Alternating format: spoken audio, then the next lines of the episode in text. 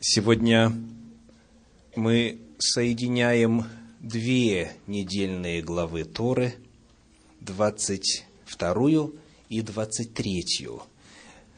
Временами в течение годичного цикла чтения Торы из-за того, какие праздники выпадают на шаббат и сколько их выпадает, некоторые главы Торы объединяются – и сегодня у нас как раз такой случай.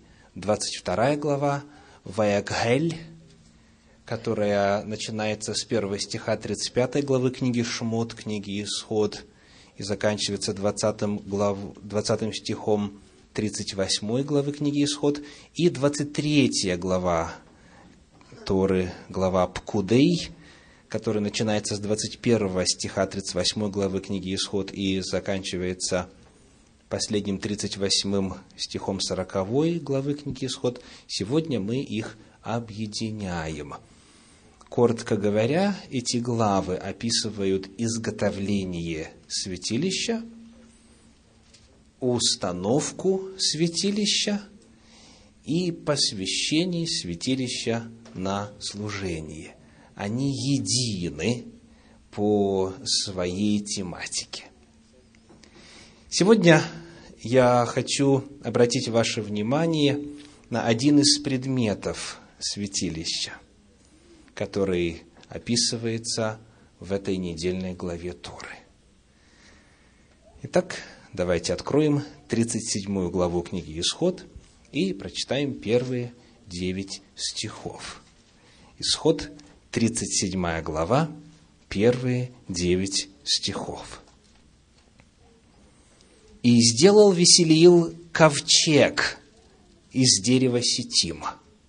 Длина его два локтя с половиною, ширина его полтора локтя и высота его полтора локтя.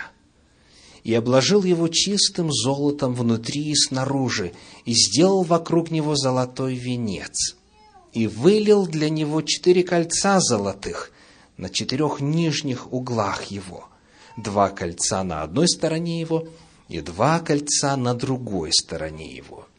И сделал шесты из дерева сетим и обложил их золотом, и вложил шесты в кольца по сторонам ковчега, чтобы носить ковчег.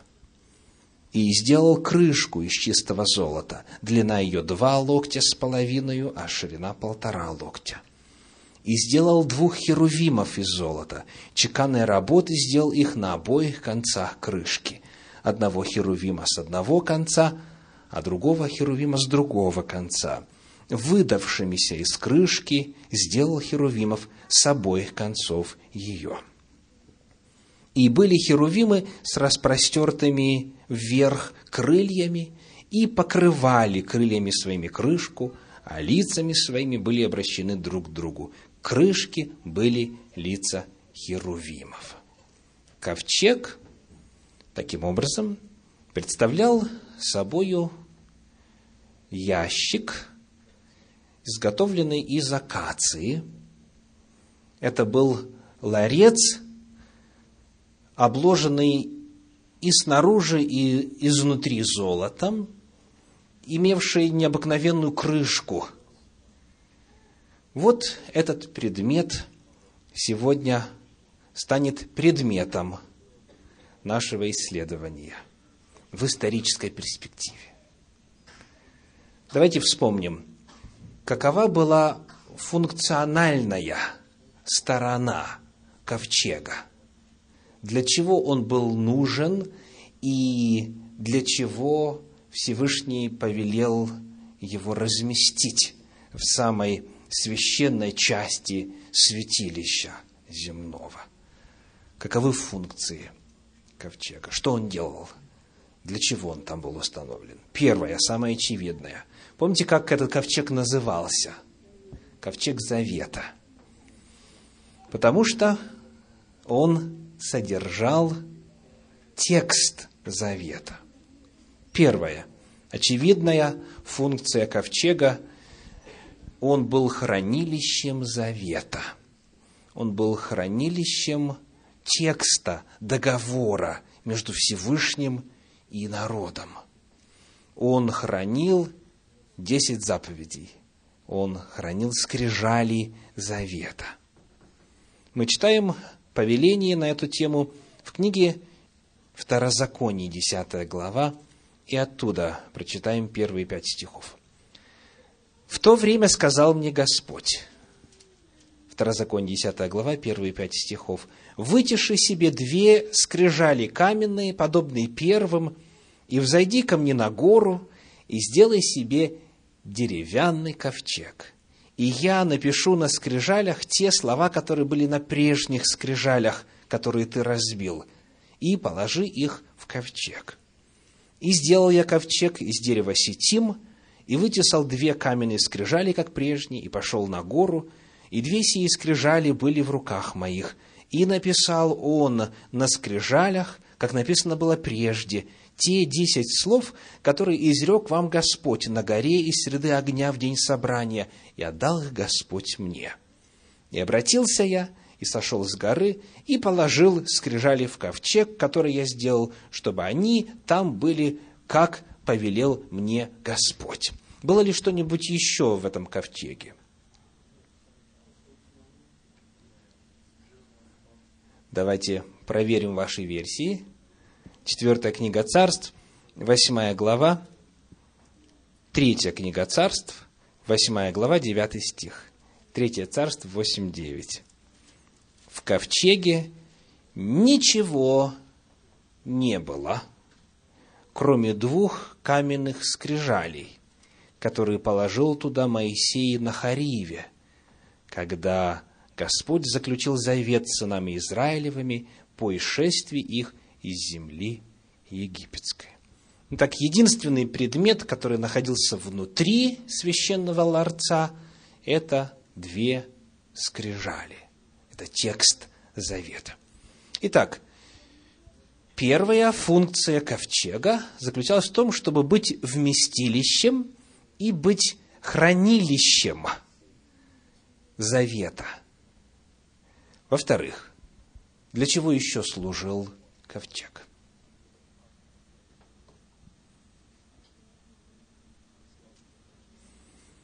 Спасибо. Давайте посмотрим, как это описывается в книге «Исход» в 25 главе,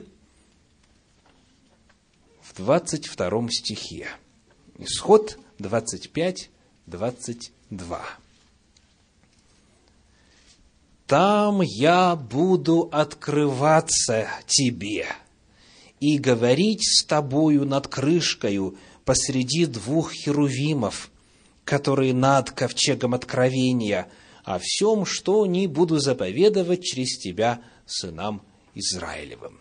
Вторая функция, книга Исход, 25 глава, 22 стих, это место, где между херувимами, то есть поверх крышки ковчега Господь открывал свою волю. И вот вопрос, что означает фраза в начале 22 стиха в синодальном переводе? «Там я буду открываться тебе и говорить с тобою». Что значит говорить, это довольно понятно. Что значит открываться?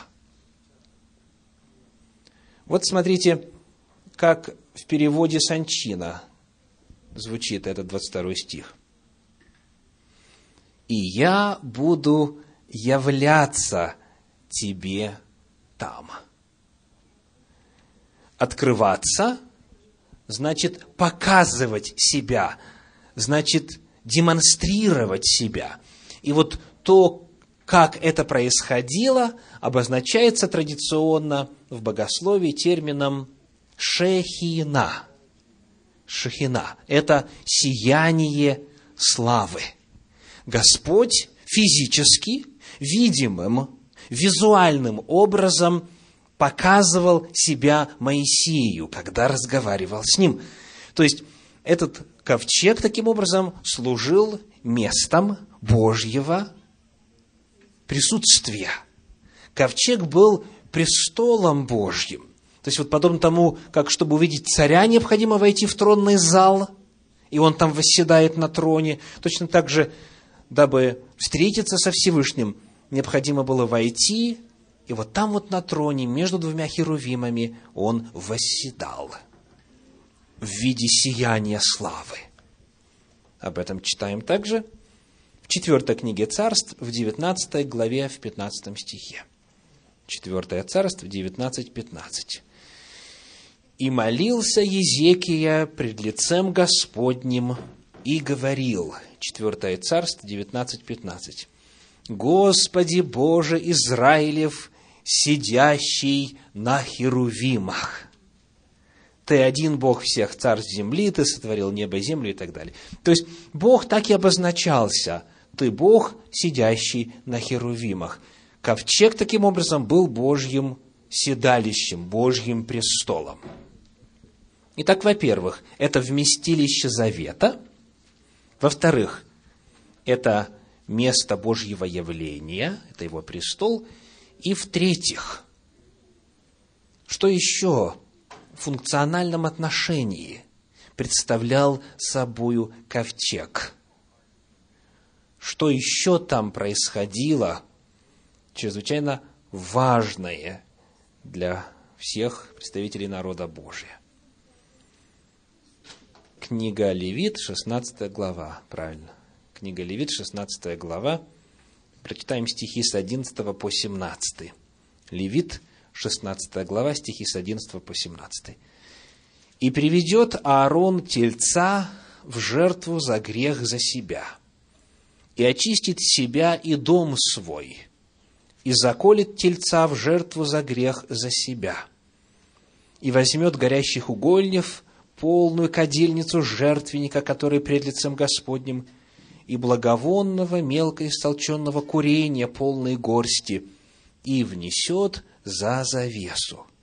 И положит курение на огонь пред лицем Господним, и облако курения покроет крышку, которая над ковчегом откровения, дабы ему не умереть. И возьмет крови тельца и покропит перстом своим на крышку спереди и пред крышкою семь раз покропит кровью с перста своего.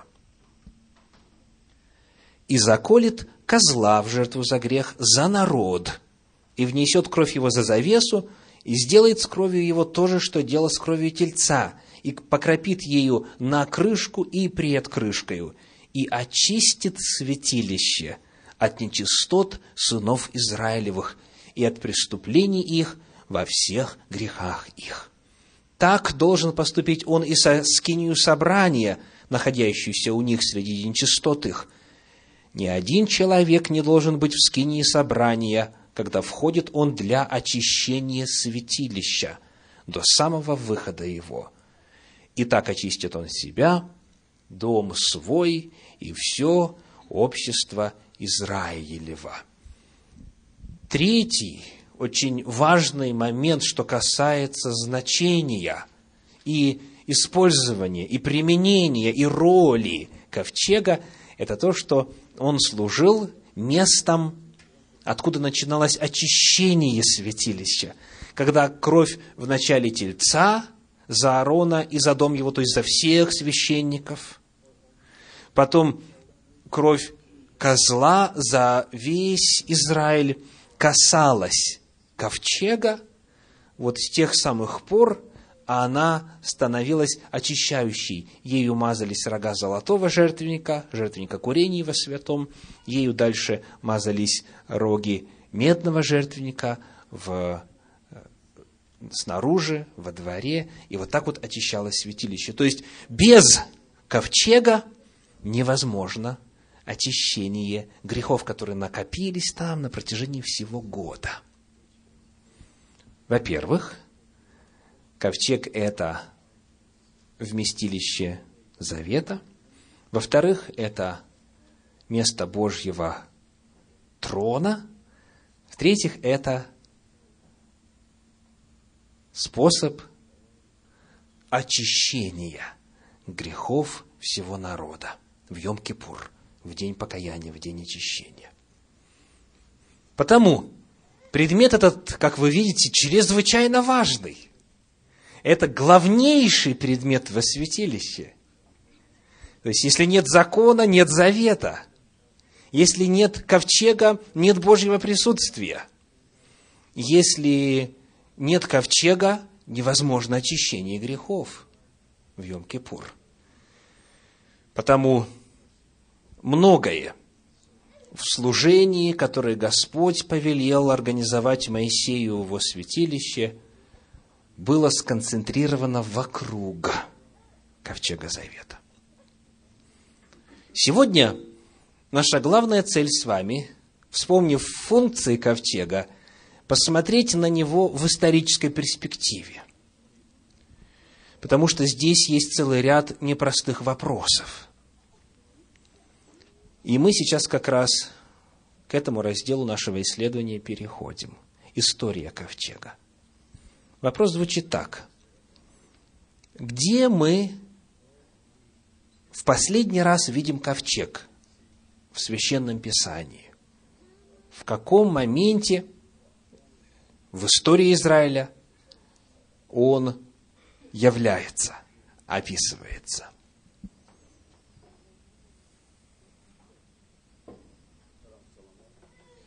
На самом деле, в последний раз мы его видим в храме Соломона. Это последний раз. Давайте вспомним, как это представлено в Священном Писании. Третья книга царств, восьмая глава, первые шесть стихов. Третье царство, восьмая глава, первые шесть стихов. Тогда созвал Соломон старейшин Израилевых и всех начальников колен, глав поколений сынов Израилевых, к царю Соломону в Иерусалим, чтобы перенести ковчег Завета Господня и из города Давидова, то есть Сиона. И собрались к царю Соломону на праздник все израильтяне в месяце Афаниме, который есть седьмой месяц. И пришли все старейшины Израилевы, и подняли священники ковчег, и понесли ковчег Господень и скинию собрания, и все священные вещи, которые были в скинии, и несли их священники и левиты. А царь Соломон и с ним все общество Израилева, собравшееся к нему, шли пред ковчегом, принося жертвы из мелкого и крупного скота, которых невозможно исчислить и определить по множеству их.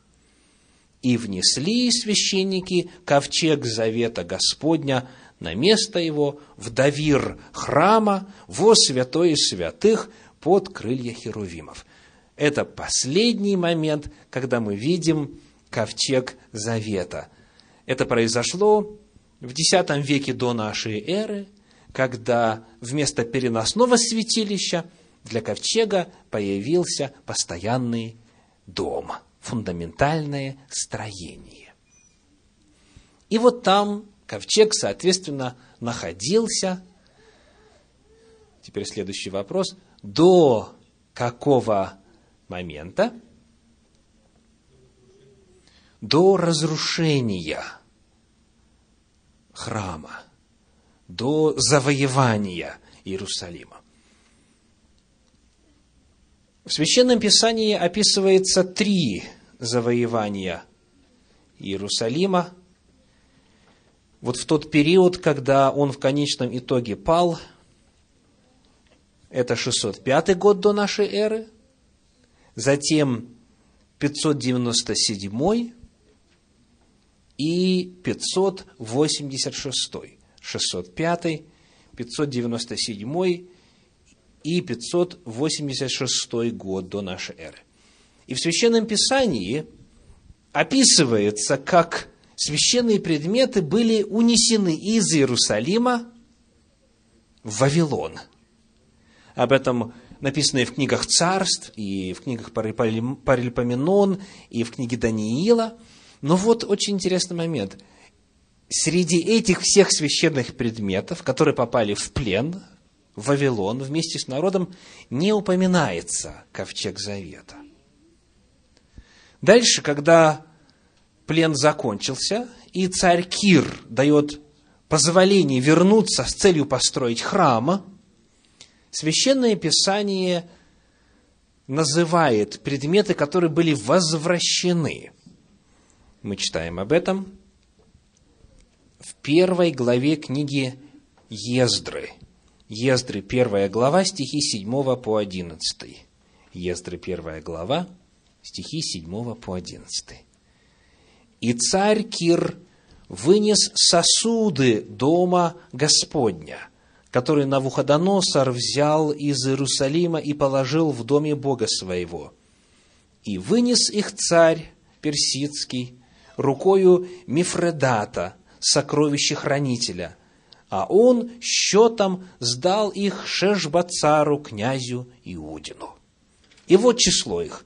Блюд золотых тридцать, блюд серебряных тысяча, ножей двадцать девять, чаш золотых тридцать, чаш серебряных двойных четыреста десять, других сосудов тысяча. Всех сосудов золотых и серебряных пять тысяч четыреста. Все это взял с собой Шешбацар при отправлении переселенцев из Вавилона в Иерусалим. Ни в списках священных предметов, захваченных во время Навуходоносора, ни в списках священных предметов, возвращенных в конце Вавилонского плена Киром, не упоминается ковчег.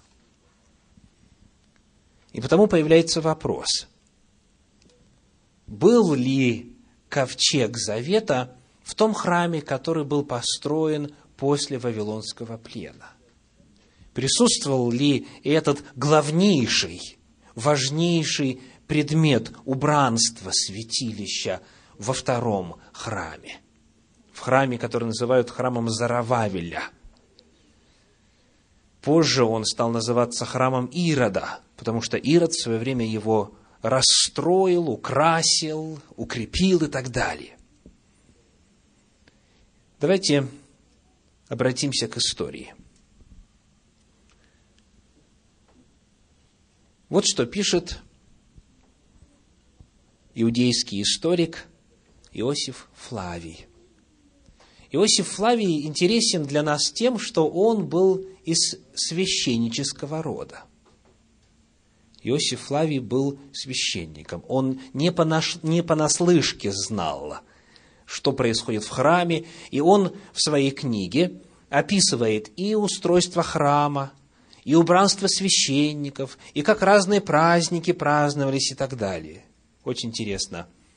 В его книге «Иудейские древности» и в его книге «Иудейская война». И вот сегодня я хочу процитировать для вас из э, книги «Иудейская война». Книга пятая, глава пятая, параграф пятый. Легко запомнить. Вот что он пишет в отношении святого святых. Через этот вход входили в низшую часть храмового здания. Последняя имела 60 локтей вышины, столько же длины и 25 локтей ширины. В свою длину она опять разделялась на два отделения. Первое из них, перегороженное от второго на расстоянии сорока локтей заключала в себе три достопримечательных, всемирно известных произведения искусства. Светильник, стол и жертвенник для курений. Самая внутренняя часть храма имела 20 локтей и была отделена от внешней также занавесом. Пока все правильно описывает, да? в действительности, открывая Тору, вот эту недельную главу, которую мы читаем, мы находим три предмета во святом в первом отделении. Теперь движемся за завесу. Вот что пишет Иосиф Флавий. Здесь, собственно, ничего не находилось, пишет он. Я еще раз повторю. Здесь ничего не находилось она называлась Святой Святых. Значит, Иосиф Флавий пишет во второй половине первого века. И он свидетельствует о том, что во Святом Святых нет ничего, нет ковчега. Очень интересно отметить, что когда и этот храм был в свое время разрушен в 70 году первого века разрушен римлянами, то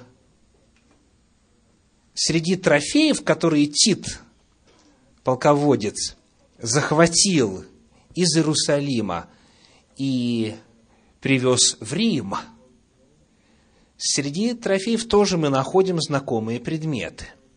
Они запечатлены в Риме на известной арке Тита. Давайте посмотрим на изображение. Вот известная арка Тита. На ней нанесен текст о том, что это от римского народа, полководцу Титу, в честь его победы над Иудеей и Иерусалимом. Следующую фотографию. Вот как выглядит часть барельефа на этой арке, внутренняя часть. Вы узнаете некоторые предметы, да? Ярче всего, быстрее всего виден семисвешник, минора. Давайте посмотрим на следующий слайд. Итак, вот стол предложений. Вот минора, вон священные трубы, еще ряд предметов, но ковчега нет. То есть, то, что пишет Иосиф Флавий, подтверждается и иными свидетельствами. Ковчега в действительности не было во святом святых, когда Иисус Христос совершал служение. В первом веке нашей эры не было. Его не было еще с тех самых пор, как храм был отстроен после Вавилонского плена. Ну и, естественно, появляется вопрос, а где же он? Где же он? Приглашаю вас посмотреть на 16 главу Евангелия от Матфея. Матфея 16 глава, стихи 13 и 14.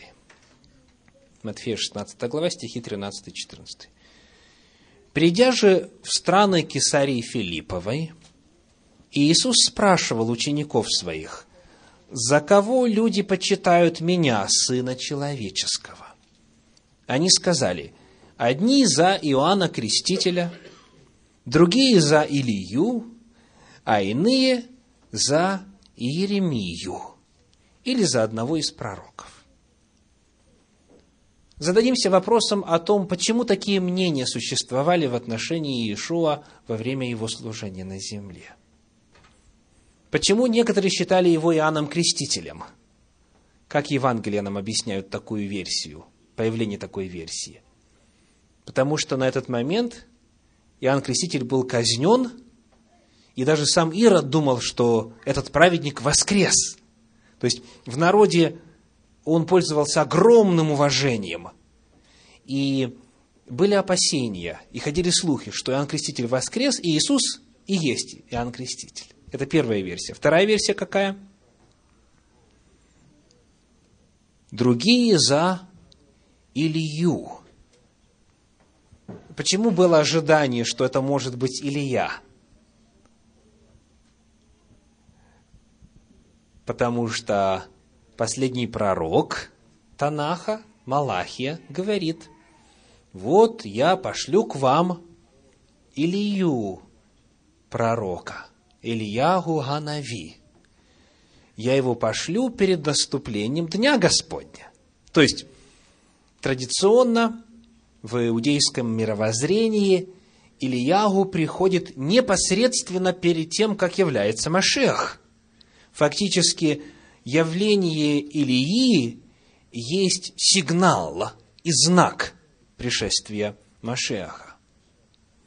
И потому многие думали, может быть, как раз вот Иисус Христос и есть этот Илия, значит, мессианская эра скоро-скоро наступит. И следующее имя, которое называется здесь, это Иеремия. Почему они могли думать, что Иеремия, возможно, явился? В иудейской традиции существует следующее объяснение. Давайте мы вначале прочитаем из апокрифической книги, книги, которая никогда не вошла в канон Танаха, в канон Священного Писания, но была написана иудеями в так называемый межзаветный период. Вторая Маковейская книга, вторая глава, стихи с 4 по 8. Вторая Маковейская, вторая глава, стихи с 4 по 8. «Сей пророк, по бывшему ему божественному откровению, повелел Скинии и Ковчегу следовать за ним, когда он восходил на гору, с которой Моисей, взойдя, видел наследие Божие. Придя туда, Иеремия нашел жилище в пещере и внес туда скинию и ковчег, и жертвенник кадильный, и заградил вход. Когда потом пришли некоторые из сопутствовавших, чтобы заметить вход, то не могли найти его. Когда же Иеремия узнала о сем, то, упрекая их, сказал, что это место останется неизвестным, доколе Бог, умилосердившись, не соберет сонма народа. И тогда Господь покажет его, то есть ковчег и явится слава Господня и облако, как явилось при Моисее, как и Соломон просил, чтобы особенно светилось место. И Еремия живет как раз-таки в эпоху, когда разрушается храм и город. Я процитировал из второй Маковейской книги, из второй главы, стихи с 4 по 8. И, согласно вот этому апокрифическому источнику, который рассказывает нам о верованиях, о мнениях иудеев в тот период, Иеремия пророк спрятал, сокрыл ковчег завета в особом месте. В каком месте, запомнили? На той горе, на которую Моисей, взойдя, видел наследие Божие. То есть что? видел обетованную землю. И мы читаем об этом в книге Второзаконие в 34 главе в первых трех стихах. Второзаконие, 34 глава, первые три стиха. «И взошел Моисей с равнин Моавицких на гору Нево, на вершину Фазги, что против Иерихона, и показал ему Господь всю землю Галаад до самого Дана, и всю землю Нефалимову, и всю землю Ефремову, и Манасину, и всю землю Иудину, даже до самого западного моря, и полуденную страну, и равнину долины Иерихона, город Пальм, до Сигора. Второзаконие, 34 глава, первые три стиха. Гора Нево расположена приблизительно в 10 километрах к востоку от северной части Мертвого моря. То есть с горы Нева видно Мертвое море. Согласно второй Маковейской книге, где-то вот там, на этой горе, в какой-то из пещер, Иеремия сокрыл и закрыл вход так, что никто не узнает, где именно находится ковчег, до какого момента. Сказано, пока Бог, умилосердившись, не соберет сонма народа и тогда явится слава Господня, Господь покажет его и так далее. В еще одной книге, в одной из книг Ездры, у нас есть каноническая книга Ездры, а есть ряд неканонических книг Ездры, говорится о том, что перед пришествием Машиаха, перед пришествием Мессии, Иеремия явится – и он явится для того, чтобы показать, где же находится ковчег. И когда он ковчег покажет, тогда храм полностью будет пригоден для служения, тогда сможет прийти праведный Машех, и тогда наступит мессианская эра. Вот почему, когда Иисус Христос задает вопрос, за кого почитают меня люди, среди прочих называют и Иеремию. Потому что не только Илию ждали, но и Иеремию тоже ждали, чтобы он показал, где находится ковчег. Вот это исторический фон, на котором развивались события в первом веке нашей эры. И потому, когда Иисус Христос произносил известные слова из 23 главы Евангелия от Матфея, Матфея 23 глава, стихи 37 и 38, Матфея 23 глава, стихи 37-38, «Иерусалим, Иерусалим, избивающий пророков и камнями побивающий посланных к тебе. Сколько раз хотел я собрать детей твоих, как птица собирает птенцов своих под крылья, и вы не захотели. Се оставляется вам, дом ваш пуст. 23 глава, стихи 37-38. Эти слова означают не столько то, что с какого-то времени дом будет пуст. А они означают то, что означают. Дом пуст оставляется. То есть он продолжит пребывать в таком же состоянии. Дом – это храм. Дом ваш это, – это храм Господень. То есть храм Господень был пуст. Если в нем не было ковчега, в чем мы удостоверились из разных источников, увидев информацию – тогда, значит, там не было славы Господней, не было божественного присутствия. Если святое святых было пустым, значит, тогда не было очищения грехов. Значит, тогда священник, войдя на Йом-Кипур, не мог совершить очищение святилища. Это означает также, что не было завета – потому что не было десяти заповедей.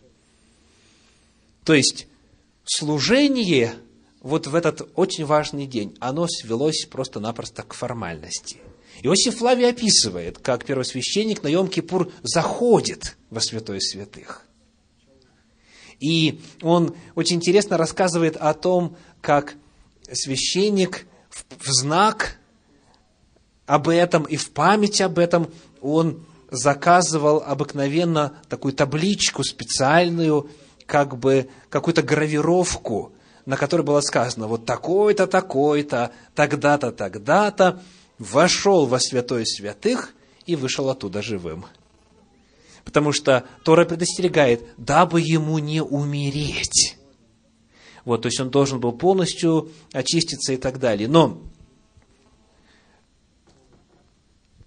неизвестно, может быть, кому-то известно, но сколько я узнавал, неизвестно случаев в истории израильского народа, чтобы кто-то там погибал. Вот в этот вот период после Вавилонского плена, который нас особенно интересует, до разрушения храма, не зафиксировано таких случаев. То есть это, по сути, означает, что либо все были праведными священники, исповедовались и так далее, либо туда любой мог зайти. И это, кстати, потом и происходило. Когда Помпей завоевал Иерусалим, он вошел во святое святых. Согласно Торе, что должно было произойти? Смерть. Смерть. Тут же. Но он не умер – Потом другие язычники туда заходили и так далее. А когда уже город был обречен на уничтожение и храм, то там беззаконие творилось. Это святой святых вместе с храмом, оно превратилось в цитадель зелотов, беззаконников, которые скверняли его страшным образом. То есть, и ничего с ними не случалось. Почему? Бога там не было. Итак, вот это исторический взгляд на ковчег Завета, начиная с момента разрушения храма Соломона. И теперь давайте посмотрим, что это могло бы значить для каждого из нас. Приглашаю вас посмотреть в книге пророка Иеремии в 3 главе 16 стих. Иеремии 3 глава 16 стих. «И будет, когда вы размножитесь и сделаетесь многоплодными на земле, в те дни, говорит Господь, не будут говорить более ковчег завета Господня. Он и на ум не придет, и не вспомнят о нем, и не будут приходить к нему, и его уже не будет. То есть, пророчество Иеремии заключается в том, что, во-первых, ковчега не будет, а во-вторых, он потеряет значимость, он потеряет важность. И это уже не апокриф, а это часть канона. Это Бога вдохновенные слова. Я еще раз прочитаю.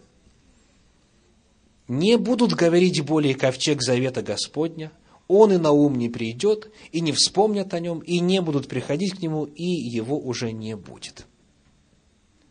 Это пророчество в действительности исполнилось в истории. И нам теперь нужно понять, в связи с чем отсутствие ковчега должно перестать восприниматься как трагедия. В связи с чем отсутствие ковчега не представляет собой больше проблемы. Потому что, в принципе, это огромная проблема, это страшная проблема. Отсутствие ковчега во святом, святых. Но однажды должна была наступить эпоха, когда его не будет, и в нем и не будет нужды. Вот что об этом мы читаем в 4 главе Евангелия от Иоанна, в стихах с 19 по 24. Иоанна 4 глава, стихи с 19 по 24. Женщина говорит ему, Господи, вижу, что ты пророк. Отцы наши поклонялись на этой горе, то есть на горе Горизим, это самарянка с ним разговаривает. А вы говорите, что место, где должно поклоняться, находится в Иерусалиме. То есть вопрос сводится к следующему. Где на самом деле истинное поклонение происходит? Какое место правильное, где Бог на самом деле обитает? На горе Горизим или на горе Мориа, там, где святилище располагается, в Иерусалиме? И вот что говорится, 21 стих. Иисус говорит ей, «Поверь мне, что наступает время, когда и не на горе сей, и не в Иерусалиме будете поклоняться Отцу. Вы не знаете, чему кланяетесь, а мы знаем, чему кланяемся, ибо спасение от иудеев». Но настанет время, и настало уже, когда истинные поклонники будут поклоняться Отцу в духе и истине, ибо таких поклонников Отец ищет себе. Бог есть Дух, и поклоняющиеся Ему должны поклоняться в духе и истине. Иисус Христос говорит о приближении времени, оно вот-вот близко, оно, с одной стороны, скоро настанет, и вроде бы уже наступило, то есть это какая-то граница, какой-то вот такой водораздел описывается – когда уже и не там, и не там, а в духе и истине, то есть в контексте этого разговора на всяком месте. На всяком месте будут поклоняться истинные поклонники Богу в духе и истине, потому что Бог есть Дух. И вот это время наступило. В Евангелии от Матфея, в 27 главе, стихи 50 и 51 говорят – Матфея 27 глава, стихи 50 и 51.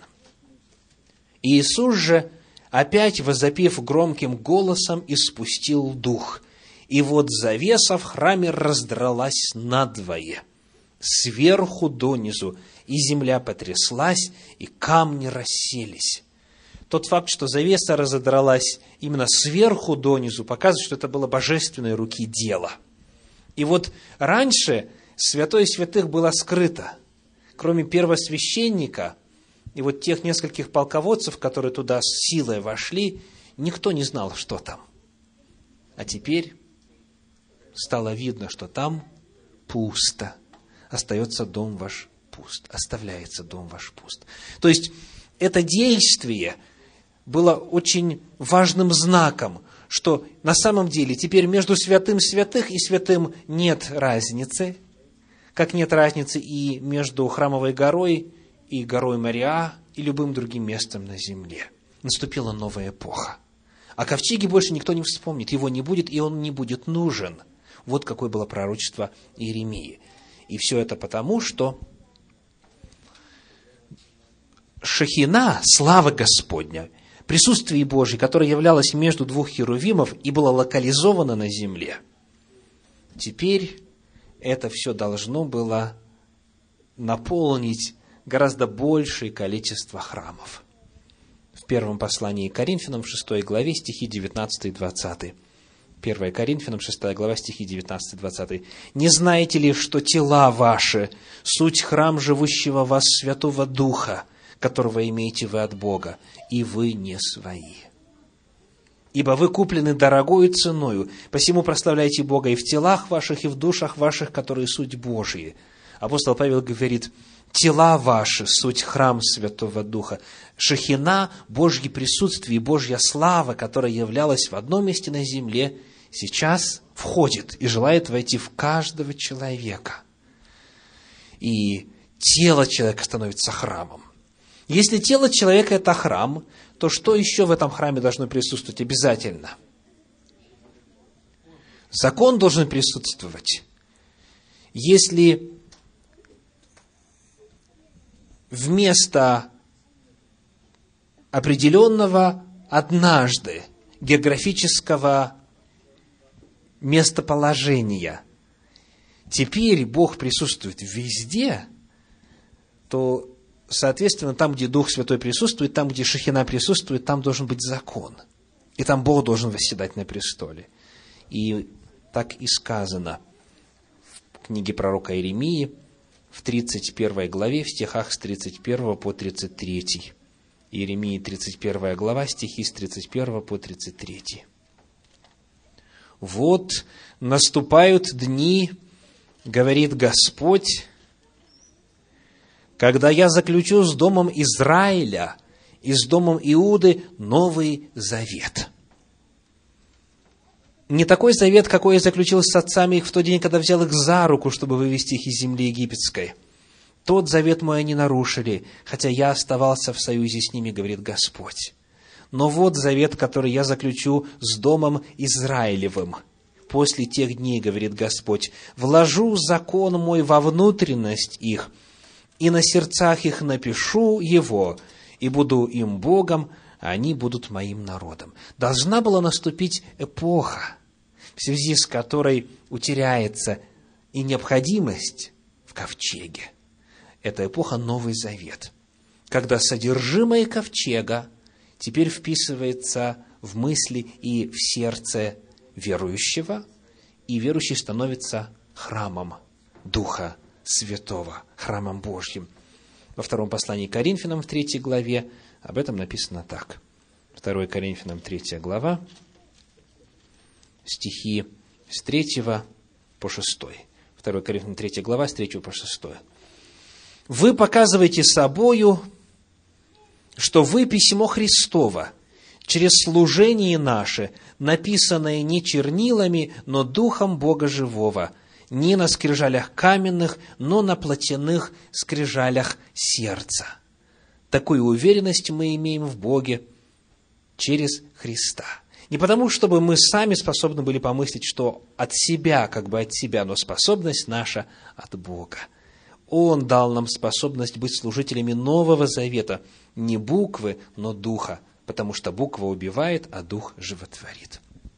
Закон был написан на каменных скрижалях, теперь он записывается на плотяных скрижалях сердца. И потому отпала нужда в том, чтобы было какое-то изготовленное из акации, обложенное золотом, хранилище, вместилище закона.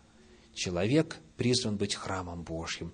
Бог в нем живет, слава Божия является, и он сохраняет в себе Божьи заповеди. Вот некоторые данные, откровения – и практические выводы для каждого из нас из этих двух недельных глав Торы. Во свете этого Божьего чудного плана я приглашаю каждого из вас посмотреть на себя. Есть ли там десять заповедей внутри вашего ковчега? Записан ли закон Божий там? можно ли видеть славу Божию, которая прорывается через глаза ваши, через слова, которые вы говорите, через действия, которые вы совершаете. То есть достигли Всевышний вот этой чудной цели. Вы храм Бога живого. Вопрос для анализа. Аминь.